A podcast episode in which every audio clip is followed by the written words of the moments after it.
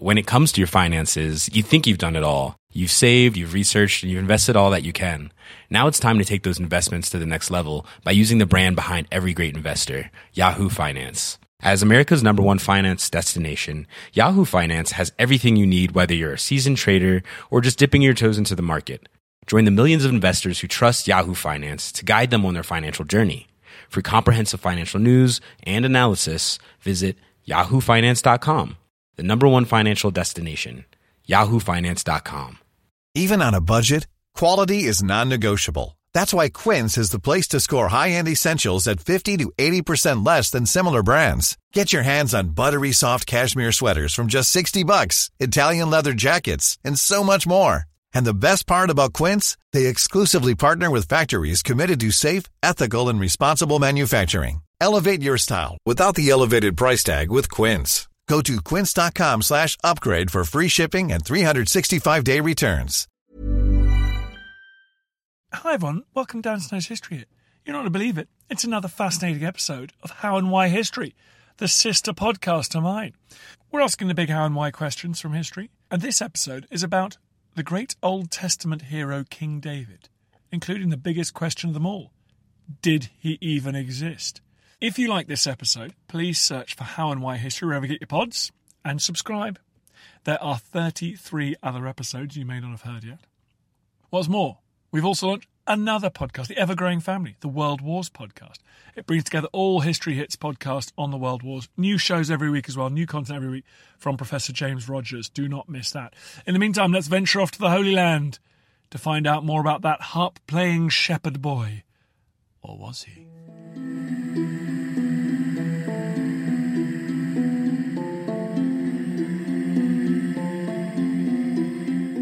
King David is one of the Old Testament's most compelling figures.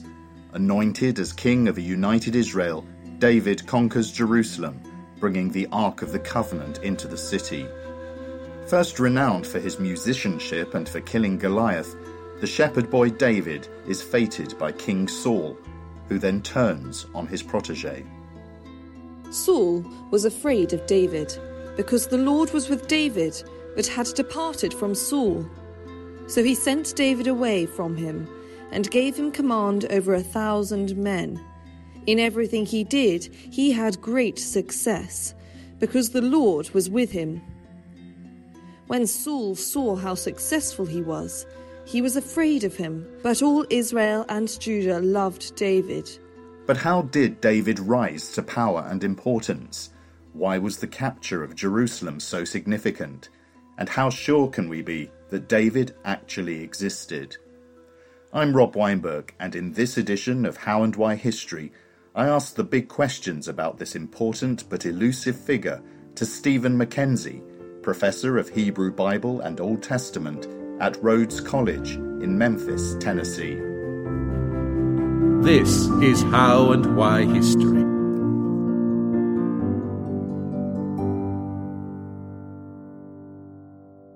Professor Steven McKenzie, thank you so much for joining me. My pleasure.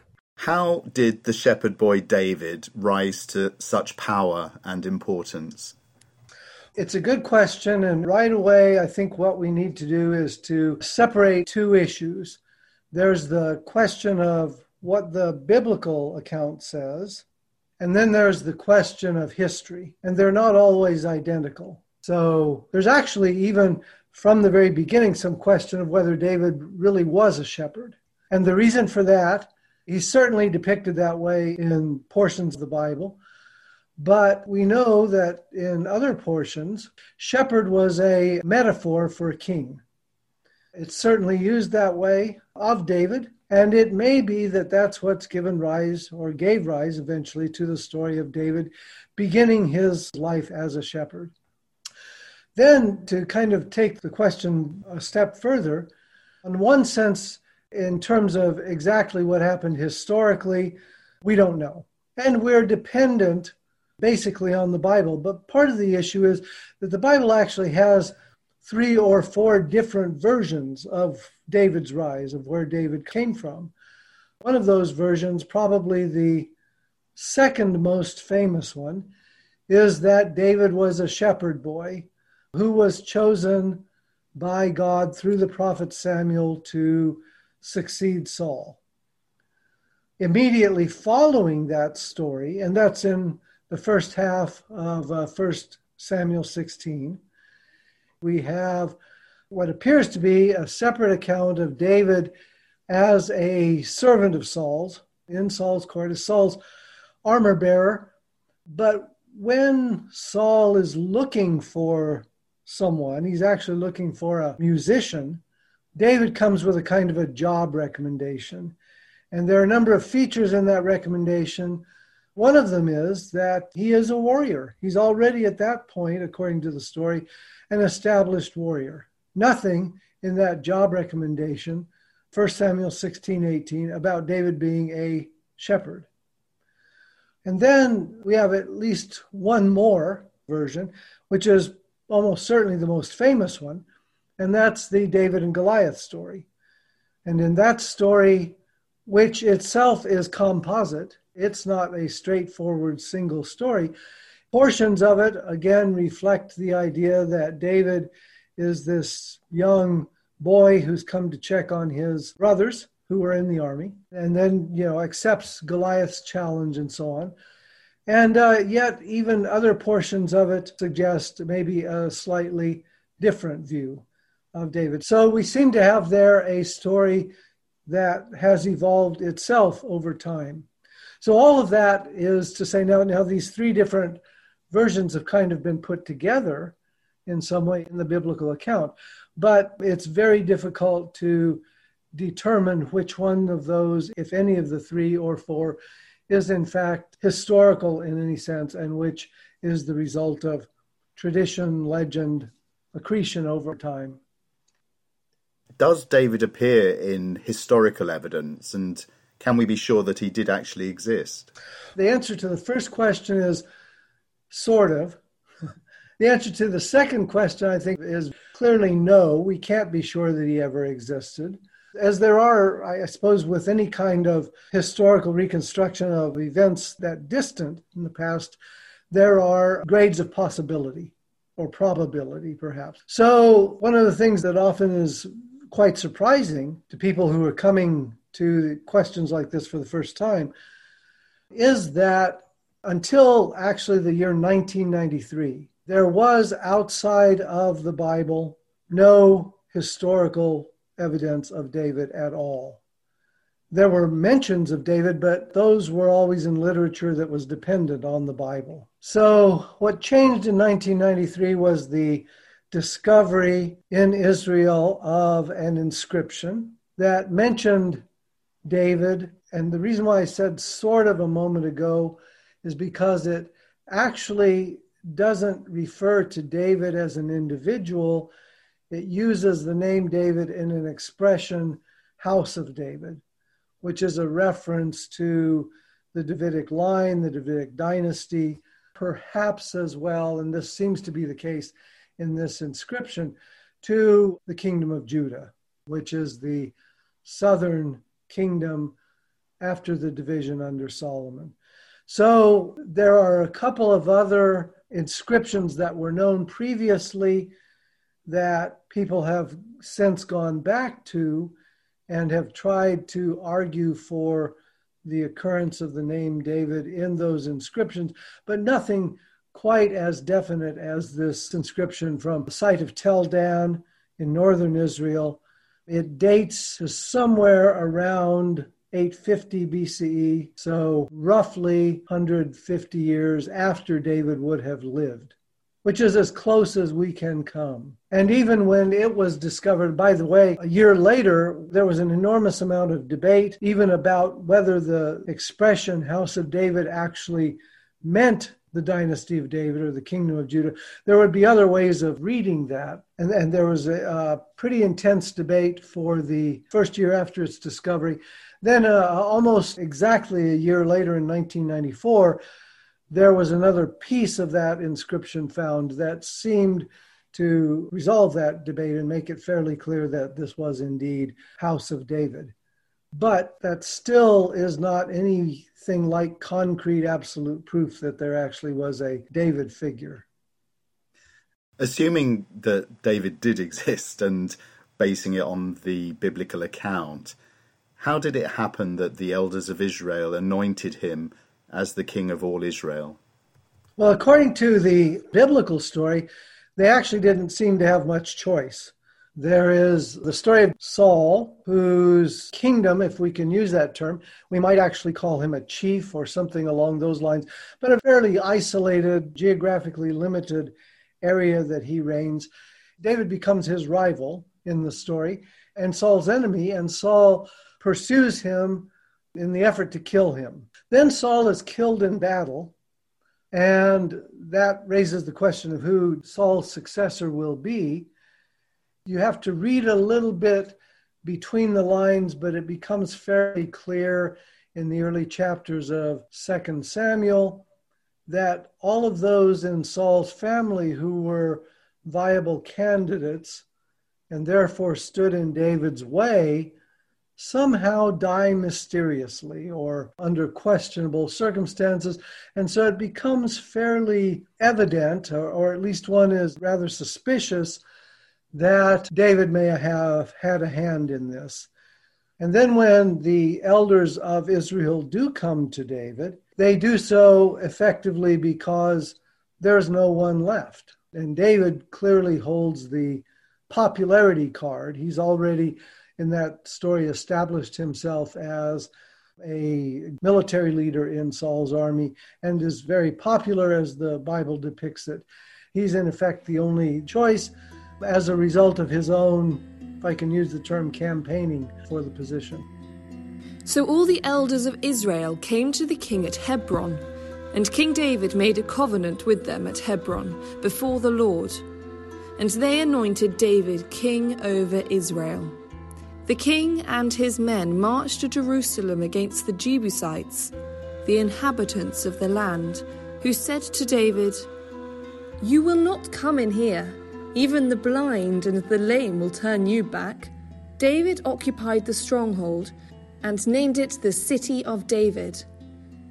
David built the city all around, and David became greater and greater, for the Lord, the God of hosts, was with him. So that's basically the way that the Bible presents it. Again, how much history lies behind this maybe is questionable. What was Jerusalem like in the time of David, and why was the capture of it important to him? It's a very difficult question, actually, to determine what Jerusalem was like.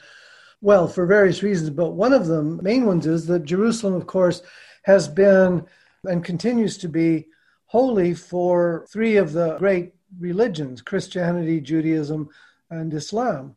All hold uh, Jerusalem to be sacred, and Jerusalem has also been continuously occupied over the millennia. So, the bottom line of all of that is that it's very difficult to do archaeological work in Jerusalem, which is the only way really to answer the kind of question you're raising about um, what Jerusalem looked like.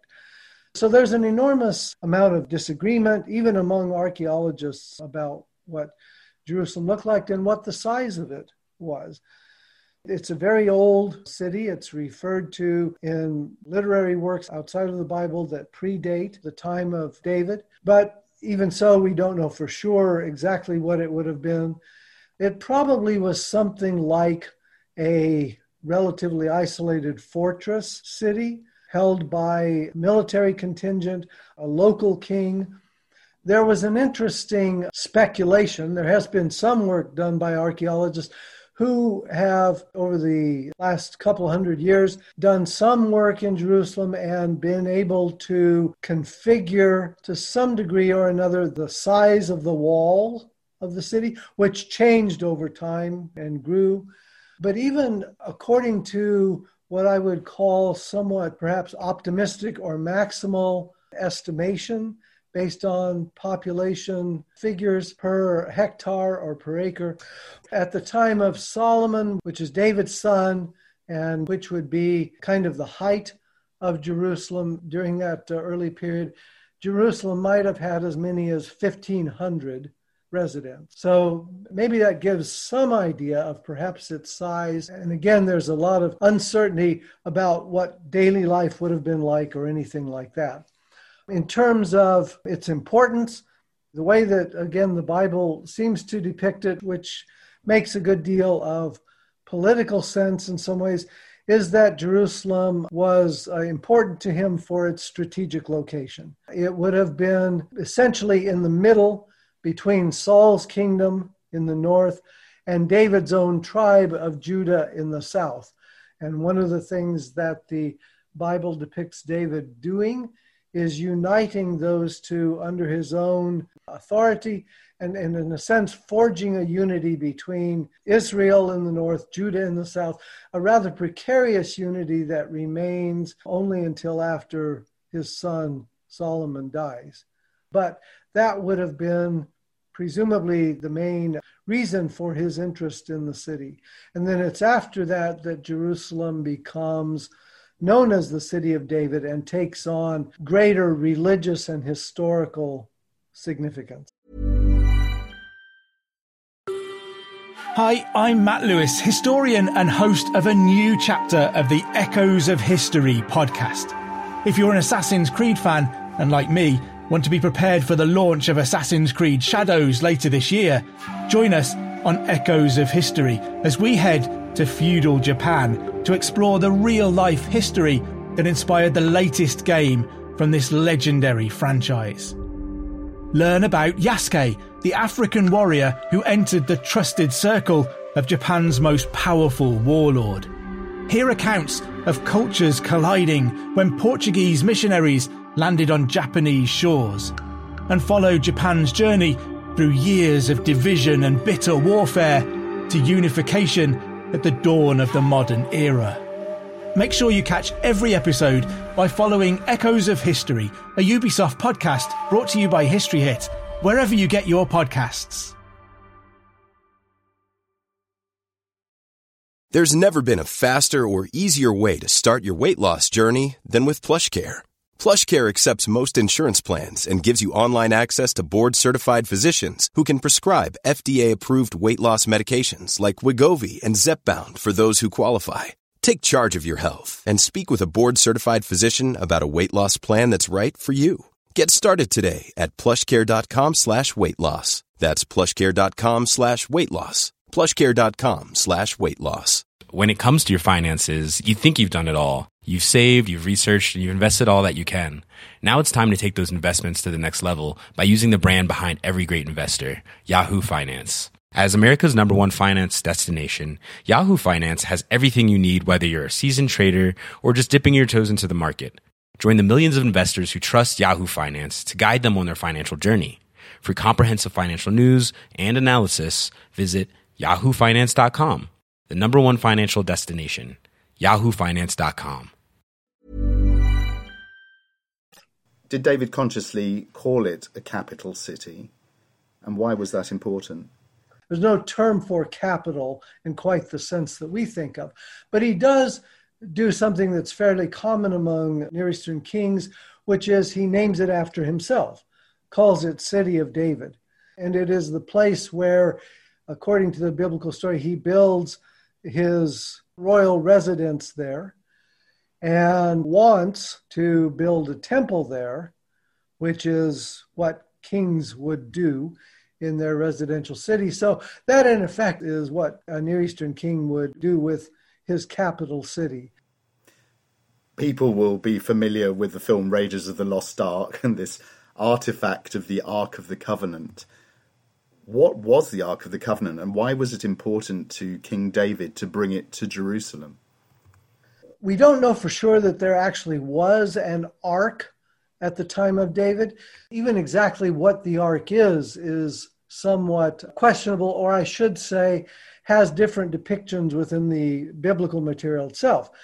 In the book of Deuteronomy, where the ark is described, it's basically described there effectively as a wooden box in another document or source, the so called Pentateuch or Torah, priestly writers describe it as much more elaborate. much more along the lines of what you see depicted in Raiders of the Lost Ark, with the cherub on top and the gold plating and all of that sort of thing. So you actually have these two descriptions even within the Bible itself. And both of those documents are written, at least in the form that we have them, hundreds of years after David. So there's some uncertainty about you know whether the ark existed at the time of David. We have representations of it later. So it is an artifact of some kind. And among other things, it serves to be carried into battle, into war with the army of Israel as a kind of guarantee, at least as far as they're concerned, of the presence of the deity who will fight on behalf of Israel. It also holds other functions, at least religious depiction. It holds a relics from Israel's more ancient past, the tablets of the law and other artifacts from Aaron and so on. It's both a political artifact in a sense and a religious artifact and a royal artifact, all of those things combined. So David is established as the king of all Israel, Jerusalem is his capital. Why did he then flee Jerusalem? He's forced to because his son rebels against him. One of David's sons is Absalom, and uh, he was not David's oldest, but he was one of the older sons. And one point, Absalom leads a revolt against David, very much in some ways as a mirror of what David does against Saul. So just as David seems to be a usurper, so Absalom attempts to usurp the throne from David, and he's successful enough that David is forced to flee Jerusalem and only returns after defeating Absalom in war. So he leaves Jerusalem because he's forced to. If the story of David is largely myth, or we can't actually historically prove that he existed and any of it happened, why do you think has it remained so important? I personally do think that there is some historical reliability to this story, despite the lack, in effect, of evidence. The thing that I think points in some ways most compellingly to there being some level of history behind this story is simply the fact that it's difficult for me to imagine why anyone would write such a story from the beginning that seems so obviously to try to hide accusations made against David, that he conspired to take Saul's throne, that he was himself a ruthless tyrant, or could be in some ways, that he was not a very good father figure, that he had to wage war, in effect, against members of his own family. So the David of the story is in some ways a fascinating character, but also a study in contradictions. The story itself is a study in contradictions. It seems to be trying very hard to cover up accusations against David. It is, in other words, a kind of propaganda, a kind of spin doctoring. And it's hard to imagine that somebody would doctor a story that they themselves had to spin to begin with. So that's the reason I think there is some historical validity behind this. Part of the reason for the popularity of the David story lies in the literary quality of it. It is a very compelling portrait in some ways. It is a portrait of somebody who is very human.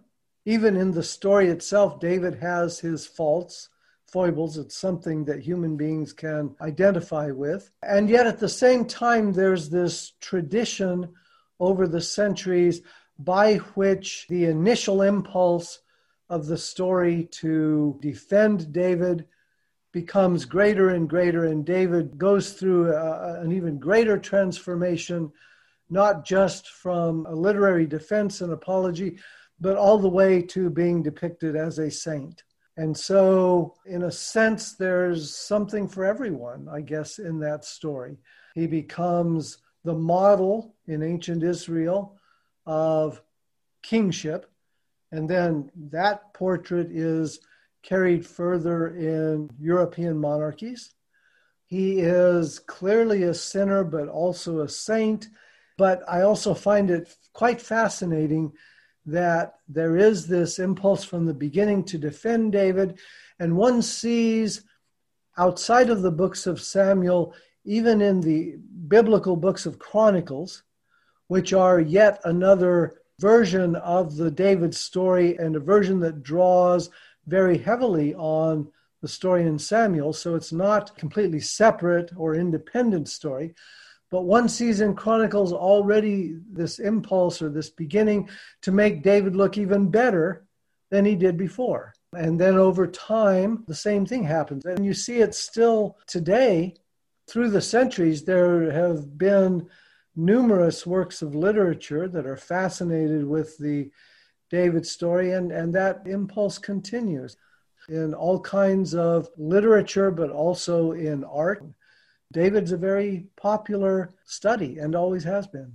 He also comes to symbolize divinely ordained monarchy and and he becomes feted by the Roman and Byzantine emperors and indeed rulers such as Charlemagne.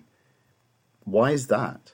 Part of it has to do with the compelling nature of David, but part of it may also have to do with the fact that the way that the Bible presents him, despite all of his shortcomings, despite all of his foibles, God is still on David's side. And you know, you have this very moving story of David lamenting the death of Absalom and so on. So there's a sense in which it's a way of claiming that God is on your side to stay despite whatever faults you may have, but there's something secure in the claim of divine backing.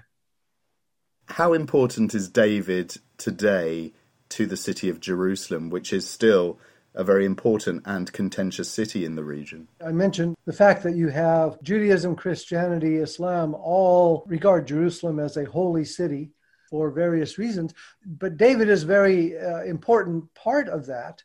And David is central in some ways to all three of those religions. If I can start just by pointing out that something that again may surprise folks if they just were to take the Bible and thumb through it, there's actually more literature that deals in some way with David or is devoted to David in some way than there is about any other character in the Bible. More about David than Moses, more about David than Jesus.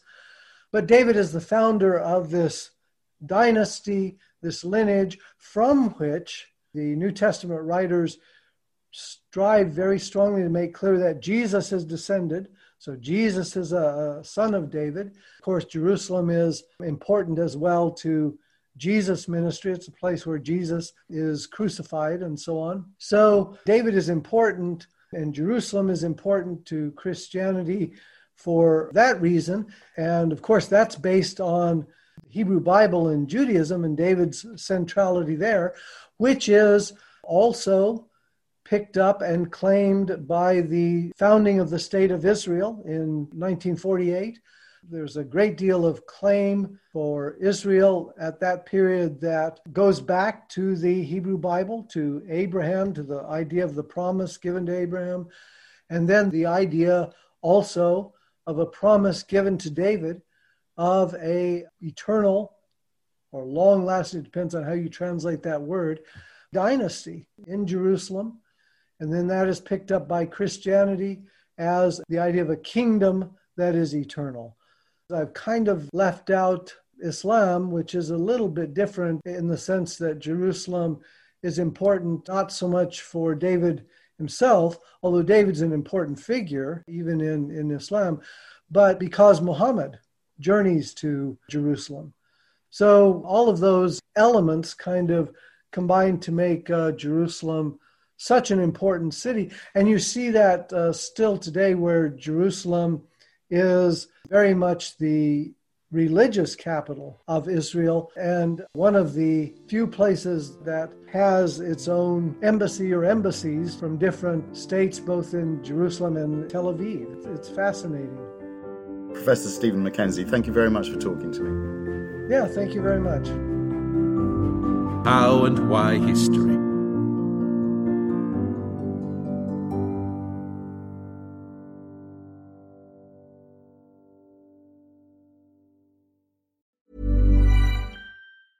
Even when we're on a budget, we still deserve nice things. Quince is a place to scoop up stunning high end goods for 50 to 80% less than similar brands. They have buttery soft cashmere sweaters starting at $50, luxurious Italian leather bags, and so much more. Plus, Quince only works with factories that use safe, ethical, and responsible manufacturing. Get the high-end goods you'll love without the high price tag with Quince. Go to quince.com slash style for free shipping and 365-day returns. When it comes to your finances, you think you've done it all. You've saved, you've researched, and you've invested all that you can. Now it's time to take those investments to the next level by using the brand behind every great investor, Yahoo Finance. As America's number one finance destination, Yahoo Finance has everything you need whether you're a seasoned trader or just dipping your toes into the market. Join the millions of investors who trust Yahoo Finance to guide them on their financial journey. For comprehensive financial news and analysis, visit yahoofinance.com, the number one financial destination, yahoofinance.com. Thank you for listening to this episode of Dan Snow's History Hit. Please follow this show wherever you get your podcasts. It really helps us and you'll be doing us a big favour. Don't forget you can also listen to all of these podcasts ad-free and watch hundreds of TV documentaries when you subscribe at historyhit.com slash subscribe. As a special gift, you can also get your first three months for just one pound a month when you use code Dan Snow at checkout.